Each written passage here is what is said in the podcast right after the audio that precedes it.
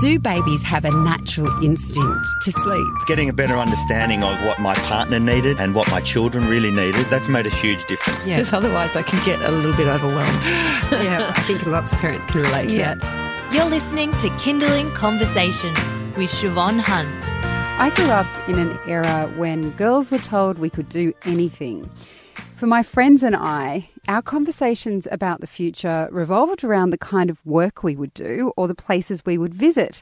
I can't remember anyone talking about marriage and kids.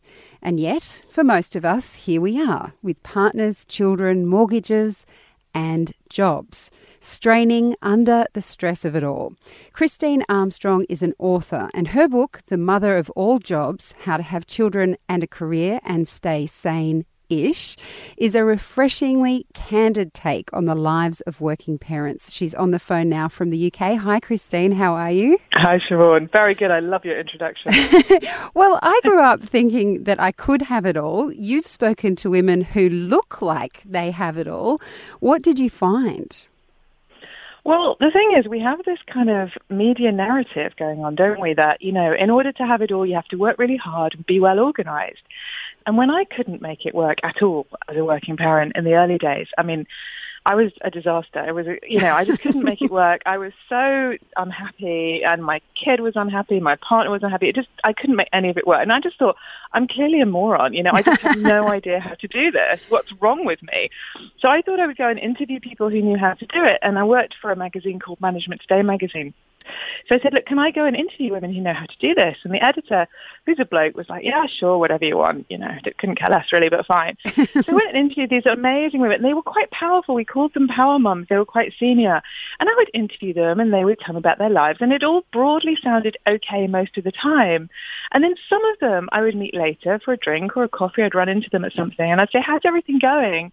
And I would start to get this really different account, um, which was actually much more complicated, that they were more stressed, that their work environments were more difficult, their partners were less supportive than I might have heard the first time. And I just kind of thought, well, do you know what? If these women who have the money, they, these are pretty well paid women on the whole, can't make it work with all the support that they can afford, how the heck is everyone else doing? You know, the solo moms, the people who are earning an average national salary or less, the people who've got kids with special needs, whatever, people who've got other issues. And so that's kind of what I wanted to set out and find out for the book. And to get to your answer, I mean, what I found was that a lot of families are hugely stressed out. Why would we hide that stress? I mean, it, I love this book because I was reading it thinking for all the media that is out there for mums and parents and how to raise their kids, etc. This seemed the first time someone's actually saying, "Do you know what? Working with kids is really bloody hard." And I just find that astounding that it seems like it's the first time anyone's written this. I mean, I'm sure people complain about it, but you've you've researched this, you've looked at it in a very analytical way. So why do you think that we just couldn't see how hard this was for everyone? Well, it's a really, it's a great question. And after, I mean, it, was, it appeared on the front page of the Sunday Times magazine here, and somebody emailed me after, they got a thousand emails in the next 24 hours going, you know, thank God you said this, you know, I thought it was just me. And then this one email, woman emailed me, and I kind of felt really sympathetic. She was like, Christine, it was a great piece, but is it news that mums are really if they're working? And I was like, no, I hear you, but why is no one saying it? Like, I totally get what, you, like, privately, we all talk about this stuff all the time. You go out with a group of mums, I mean, what do they talk about? You know, my week is crazy. My hair is on fire. I feel like I'm going to have a breakdown. I might kill my husband or my kids. I just can't choose which one first. you know, everybody knows that this is a reality, and yet somehow we've got this glossy image going out where it's all fine. And part of it is that if you've got an employer that's named, it's really difficult to say. And that was the, the issue that I discovered with my Power Mum interviews was, you know, if I say, you know, this is so-and-so and she works for, you know, this organization, then immediately she has to be really careful what she says. She can't say that her employer expects her to work 60 or 70 hours a week or always be online. She knows her team is going to read it. So she can't talk about her team in any detail. She knows her partner's going to read it. Her kids may read it if they're at reading age. So immediately we have all of this need to be really careful about what we say. But meanwhile, there's also this kind of driver in a lot of women to be encouraging of other women. And I think it is really well motivated and well intentioned, which is to say, hey guys, I got here, you can do it too, and this is how I did it. And the other thing I got from the Sunday Times piece coming back was all these people going, I'm that woman that lies. I'm the one who sits on the stage and the panels and does the interviews and says it's all fine. And it's not fine, Christine. My life is falling apart. I'm only laughing in recognition. I'm not laughing because it's, no. it's funny because obviously. I, know, but it is ridiculous, isn't it? Insane. And there's lots of, it, it creates so much anxiety and guilt. And yet, oh, in, yeah. in your book, the other thing that I don't think people like to admit, but seems to be quite clear in the people people that you've spoken with is that the guilt and anxiety about working seems to land more heavily on mothers. That they're the ones that worry more. Would they, would you say that's yeah. true? I definitely think that's true, and the data shows that to be true the data shows that women are more stressed than men at this period in their lives. And, and this comes down to our stereotypes about motherhood. I'm sure you have it as well, but The Tiger Who Came for Tea is a famous book here from the 60s when mummy's at home with the daughter Sophie baking buns and feeding the tiger and daddy's at work having great ideas. And all of our ideas about motherhood are still baked into that era. And so women are trying to do two or three different things here. They're trying to be good mothers and they feel they judge themselves if they're never at the school gate or the nursery gate, if they, you know, don't, if they forget the shoes for ballet or, the, you know, they haven't booked the dentist or whatever. They, they take all of that on as, as their personal responsibility and feel that they failed very often if those things are not done right.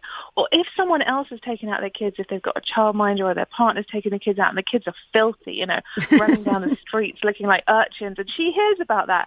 Often mothers will say, I feel terrible, you know. My kids looked awful. They looked like they were, you know, looked like they were vagrants. And, you know, here am I in my office and, you know, I'm not doing my job, even though she is doing her job because she's trying to do another job full time. So I think that's a piece of it is our kind of mental dialogue around motherhood. I think another piece is just the insane extension of the working day. So we've gone from a model when, you know, daddy was at his office and mummy was at home, which was like a nine to five, say, sort of a day, to a day that for many people who are online and tethered electronically to work starts from when they wake up and finishes when they go to sleep. And so now you've got two parents doing that. And then we wonder why this isn't working and why we don't have space and time to unwind and enjoy our kids and just have a life. You're listening to Kinderling Conversation. I'm speaking with Christine Armstrong. She's the author of The Mother of All Jobs How to Have Children and a Career and Stay Sane ish. It's a very realistic look into what it's like to be working and have children. Can you tell me about professional parent stress? Because when I read about this, it was the first time I'd seen it kind of framed this way. It made so much sense. Uh, yeah, it's just an observation. I mean, I'm not sure there's any genuine academic research, but it was just my sense that as professionals, we get into a certain mindset, which is about getting stuff done, being efficient with time, interacting with people in kind of an efficient way. And then we kind of try, some of us, um, I would certainly include myself in this, certainly in the early days, probably still now on a bad day, we try and fit our kids into that. So we decide like we're going to go, I don't know, to baby swimming and, um, and we've got 10 minutes to get them there. And so we're going to rush and we go, come on, we're going to baby swimming, come on, you know, because deadlines are important to us because we're professionals, right? And if baby swim is at 10.30, we're going to get there at 10.30. And we, don't, we don't process that it really doesn't matter that this six-month-old is going to miss five minutes. no. I mean, who cares? Don't learn anything anyway, right? It's like we're going to rock around in the pool and have a nice time. Or we're not, because we're going to battle to get there. Battle them out of their clothes, the kids screaming by the time, come on, come on, you know, what are we doing? And then we're going to land in the pool full of stress. This poor kid is staring at us going, how the heck, mama, did we manage to get in such a tizzy about this? And then you go home and you're like, God, I am a disaster. And then we turn it on ourselves and we're like, what am I doing? You know, this is insane. But we get into this task mindset. And I think it's really difficult to break out of that and to give ourselves the space to go, hey, I'm at home. I'm not going to check in with work, even though that's what my training, my professional brain is telling me I should be doing. I'm not going to worry so much about the time. We're just going to hang about. We're just going to be. And that's a very different state to what we're used to as if we've worked for 10 or 15 years before we've had kids. And you're also in that mindset of getting as much done in as short a period of time as you can. Yeah. That's the work yeah. mindset, isn't it? You don't just relax yeah. and do nothing. No yeah, no, I'm going to clean the house and do the ironing, and maybe I'll clear out the kitchen cupboard before I go to babysitting, because otherwise, what would I have done with that two hours, right? It's only a baby, so what would I be doing? But of course, it isn't only a baby; it's a person, and and we just, I think we just it's really easy to get lost in that and, and just to, you know, not step back and go, okay, this requires a completely different skill set actually, and one that you have to adjust to and learn about over time. And it's not an easy transition. You rate friendships as one of the key stabilising factors that working parents need in their lives. Why are friendships so important when many working parents probably feel they only have time for work and family? Yeah, honestly, if if anybody takes anything from this conversation or the book or anything, it would be the friendships. Because one of my observations is that when I look across the spectrum of everyone that I interviewed, the people who are happy tend to be, you know, closely networked, have a support group beyond their partner. So what I see is often professional women are moving to a place of work um, in town, whatever, however they're defining that, a different place to where they live, and they probably move to the town or the area for work. So they don't necessarily have families, they don't have school friends or whatever very often around them. And then they come back into their community to have a baby, and very often they don't know anyone. They don't know their neighbours, they don't know people who live in their street. I mean, one consultant told me that when her baby cried, she was so lonely and desperate, she used to take it to the newsagents on the corner Aww. where the grandmother spoke not a word of English English, but she was like, it was the only place I knew who, where to go. And this grandmother would sit and rock her baby and calm down the baby, and by definition, then her. And then she would go home again. But she just didn't know anyone. And I think that this is a trap we can fall into where we're so in that work mindset, where our networks are professional, the people we've worked with, former colleagues, whatever, that we don't sometimes invest the time that we need in building up friends locally. But the kid truth is, our kids need us to know people locally, so they get invited to parties and play dates. We need it because otherwise we come home on a Friday night with, you know, 20,000 unsaid words, there's a lot of stuff you can't say at work about what's going on in your head. And your partner is, you know, not a punching bag. It's difficult for them to absorb all of it. And you don't want it coming through like da da da da da da da da. You need a place to put some of that angst and to bond. And when you tell a funny story and go, do you know what? You know, my daughter pissed down my leg at swimming. then they roar laughing, and then they tell you about the time that their son did a shit in the pot. You know? and it's like, and everybody feels better, right? Everybody's like, okay, it's not just me. You just laugh, and then you feel better, and then you go home to your partner and you go, you never guess what happened to so and so. It was even worse. everybody feels it was better, right? Which is part of the point of the book is to tell some of those stories so that you kind of you recognize them and you see them and you go, oh yeah, no, that is worse than what happened to me, and then you feel a bit better. What's the role of good quality childcare in raising children well? Because that's something you really believe in for working parents, don't you? It is. It is. Good quality childcare is absolutely critical. But the thing is, and I'm going to sound a bit dark here, I'm going to say it's not the only answer because we've got a party here called the Women's Equality Party that I really like, which is really campaigning for universal free childcare from the end of maternity, which I am sure is absolutely right and a great policy. But alone, I don't think it's enough because if it maintains or exacerbates our hours culture, then I think we still have a problem. We have to be able to make time for people to have a life. I don't even think this is just about parenting. This is about people being able to work and then go home and do something else. And parents are like the canary in the mine, right? They're the thing where it's most obviously not working and the thing where it's obviously hugely stressful that we've added on this crazy working day on top of an office day. You're listening to Kinderling Conversation. I'm speaking with Christine Armstrong. The book she has written is called The Mother of All Jobs How to Have Children and a Career and Stay Sane ish. And if I don't watch myself, I'm going to take up the whole half hour talking to her because it's fascinating, all this, all, this, all of it. It's just relating to my life so completely. One of the things that I really, that really resonated in this book for me was about school. So my daughter's, own, my eldest daughter has just got into year one this year. We've only had two years of school. But as a working parent, I find school extremely stressful, um, only because I'd like to be more involved, but I can't always see how that's possible.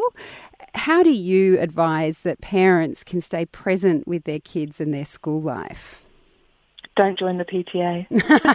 do, do, you call it that way? Yeah, we call it call P it. and C, Parents and Citizens. Okay. Yeah, don't join that. Um, oh, that would be my. my hey, you're a member of the PTA. It says here. I I am, but I don't. Well, I've crafted a role, so I just I did join it. It was a disaster. So I speak from experience. And then I was like, okay, there's one thing that I'm going to do, and I do this one thing, which is plastic fishing. But basically, what I say is define one thing that you can do with the school, and define it really clearly as something you are able to do. So if you can run a great quiz night, or run a disco, or take really nice photographs at sports day. Just pick out one thing and go and do that. So you have a role and a presence without being dragged into, you know, every weekend there's a, always a raffle, there's always a sponsored something, there's always a tombola, there's always a film night, there's always this. And I think what I see is that a lot of working mums that I interview, they go a few years without doing anything at all, and then suddenly their kid is like, "Mummy, why are you never there? You're never at the trip. You never turn up to end film night. You never turn up to the raffle. Why do we do nothing?"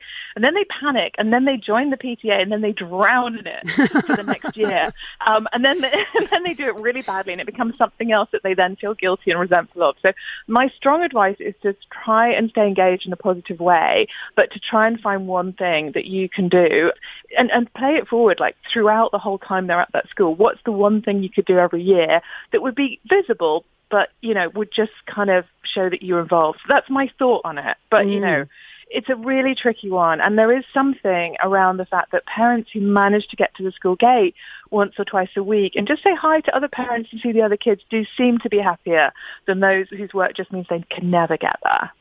How much is this situation about good time management and being clear with yourself as a working parent what your priorities are? It is, um, but it is, but that's one of those things that's bloody easy to say and really hard to deal with when you've walked out on a team that's really stressed and looking to you for leadership. When maybe your boss is demanding something that's got to go to an important client in the next hour. When one of your kids is sick, it's like it is really about priorities and it is about choosing stuff. She says, very timely as her six-year-old comes in waving hairbands at her. Um, it, it, these are not easy decisions, okay? These are really, really difficult decisions and making a list of priorities doesn't always give you the right answer.